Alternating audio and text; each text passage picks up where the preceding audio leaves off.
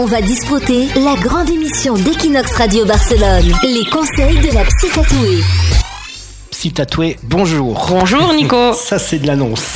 Psy Tatouée était là toutes les semaines dans l'émission On va discuter pour euh, répondre aux auditeurs, aux auditrices d'Equinox Radio qui te posent des questions. Toi tu les aides toujours du point de vue euh, psychologique. Alors là une question très simple que nous a envoyé un garçon. Euh, ça fait trois ans que j'habite ici, je parle bien espagnol mais je n'ose pas le parler de peur que l'on ne me comprenne pas. Déjà on va utiliser la psychologie positive, c'est un courant euh, que je travaille beaucoup. Et ça consiste en transformer en fait ce qui est pour vous un défaut en une force qui fait de vous quelqu'un d'unique. Réfléchissez un instant. Quand on est étranger, bah c'est normal, on va pas parler un espagnol parfait ou même une autre langue. C'est normal qu'on fasse des fautes. Et si vous vous mettez dans la situation aussi d'un étranger qui parle français, quel serait, quel sentiment est-ce que ça vous évoque ? Bah, déjà en général, enfin c'est rare qu'on se moque euh, plutôt agréable mmh. que quelqu'un fasse l'effort. De, c'est mignon. Voilà, de de parler ta langue. Après, comme tu dis, c'est mignon, c'est adorable, non ? De de voir quelqu'un en plus avec son petit accent euh, parler français.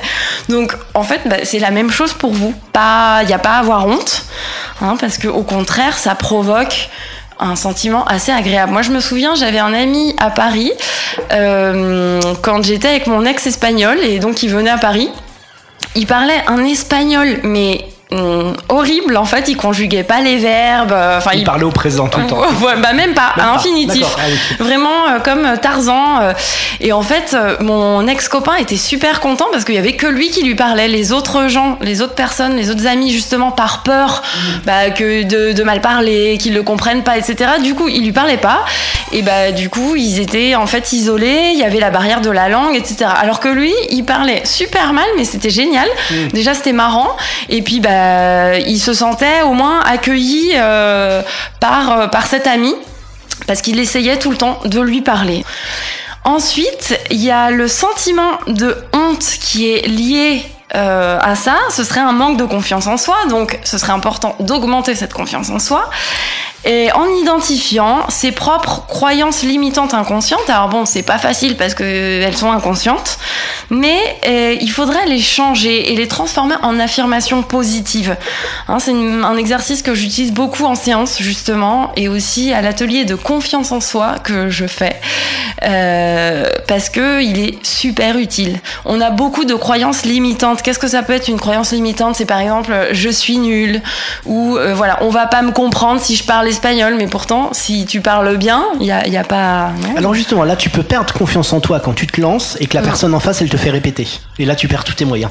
Il faut répéter, peut-être qu'elle comprend pas parce qu'elle a pas entendu, peut-être qu'elle comprend pas parce qu'il y a eu une petite faute sur quelque chose, mais bon, pareil, elle peut, elle peut t'aider, tu vois, à, justement, à perfectionner ton espagnol.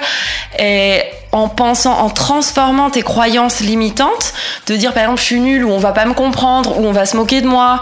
Euh, si je parle espagnol, tu peux dire bah non, au contraire, en parlant espagnol, je vais me faire plus d'amis, je vais connaître plus de gens, justement, je vais être plus sociable, donc je vais créer des liens, euh, les transformer en affirmations positives. Et bien sûr, pour euh, nos amis catalans qui nous écoutent, c'est valable aussi pour le catalan. Bien, bien sûr, sûr, on a pris l'espagnol parce que c'était la question de, de ce jeune homme, mais j'imagine que parler catalan, ça fait encore peut-être exact. Plus peur. Oui. Et d'ailleurs, il y a même des, des, des Français qui essaient de parler catalan, on leur répond en espagnol et là, oui. ils pètent les plombs. Faut pas perdre euh, espoir ou le...